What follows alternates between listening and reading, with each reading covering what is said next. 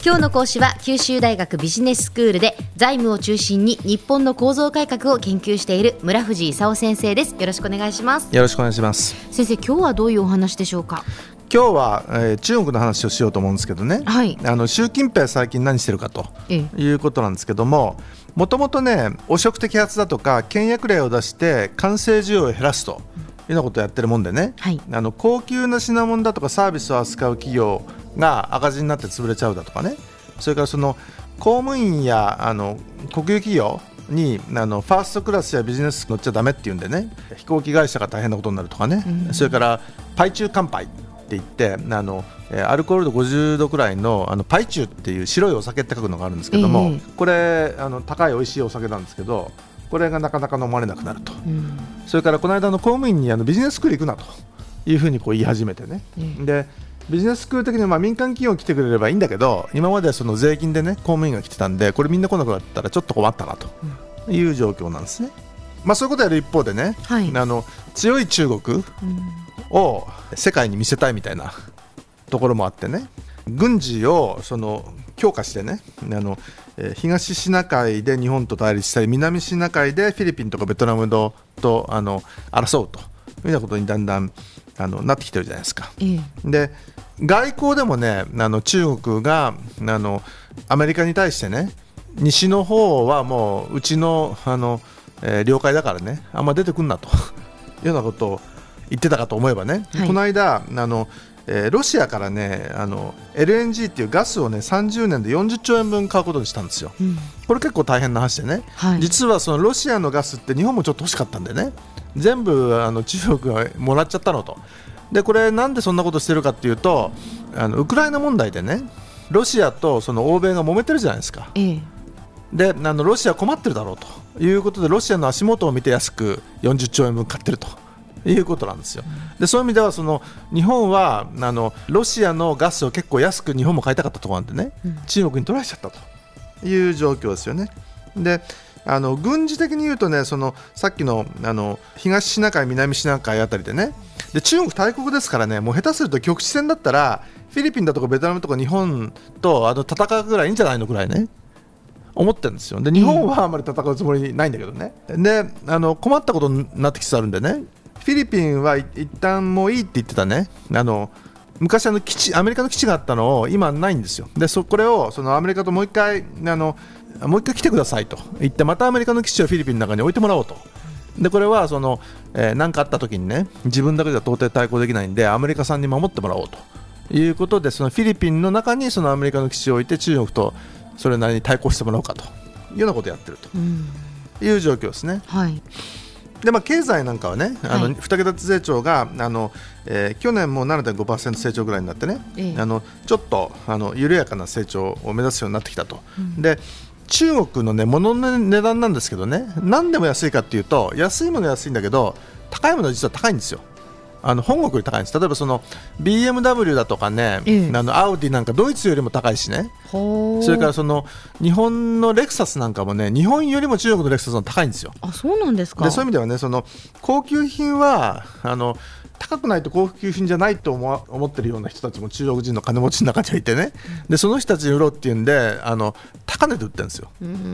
それでその最近中国の政府があのやってるのがね高いのけしからんということでこれはなんかその独禁法でカルテルかなんか作ってやってるんだろうと。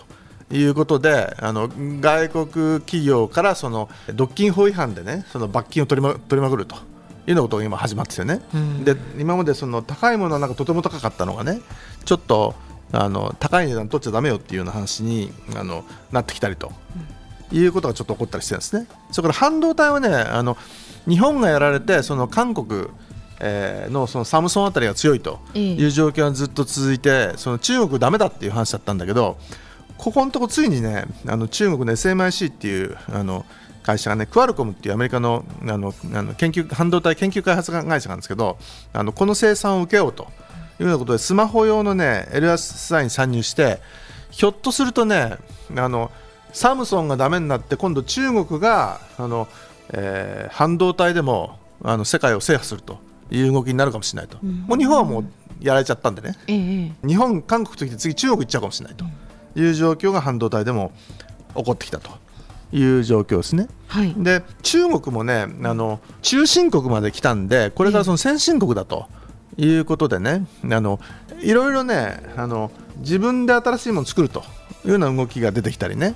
ちょっと生産設備作りすぎみたいなところはねある程度減らすということであの鉄鋼なんか世界の半分くらい作ったやつをね、うん、あの減らせとかね、うん、とか鉄鋼、船舶、セメントあたりは生産能力削減しようと、うん、いうことでねこれはね共産党政権がこれはだめって言うとバタバタバタっと工場が閉鎖されちゃうと、いうことが起こっているという状況ですね。であとね汚職摘発でね最近話題になってるのが周栄光って言ってね、ええ、元その乗務員あの政治局の乗務員に務めてた人があの重大な規律違反であの摘発立件されたというのはこれがあの、えー、今年の7月に起こってね、はい、であの乗務員っていうのはトップ7っていうねあの中国で7人のうん、あの一番強い人たちでね、はい、これを務めた人はあの辞めてからも告発しないというような不分率があったんですよ過去は。ところがそこについに踏み込んじゃってね、うん、あのえー、周栄光を摘発するというんであの中国の中で大変な戦いが起こり始めているという状況でこの周栄光さんっていうのはねもともと江沢民っていう前のその国家国家主席がサポートしたという説もあるんでね、はい、これから一体その内部構想どうなるのというちょっとあの、えー、心配されているという状況ですね。では先生今日のまとめをお願いします。まあ、中国があの東シナ海とか南シナ海で見られるようにねアメリカに対して中国の大国化を認めろと、で権益をそのお互いに分け合おうじゃないかというようなことを言い始めたと。で一方でその成長は減速しちゃってねあの、えー、とりあえず習近平が何してるかというと汚職を摘発したり環境問題に対応したり外資系に独禁を適用しながら生産能力削減を中心とした構造改革をあの進めているということで、まあ、安定成長路線に入ったという状況ですね。今日の講師は九州大学ビジネススクールで財務を中心に日本の構造改革を研究している村藤勲先生でした。どうもありがとうございました。ありがとうございました。さてビビックモーニングビジネススクールはブログからポッドキャストでもお聞きいただけます。ビビックモーニングビジネススクールで検索してください。お相手は小浜もとこでした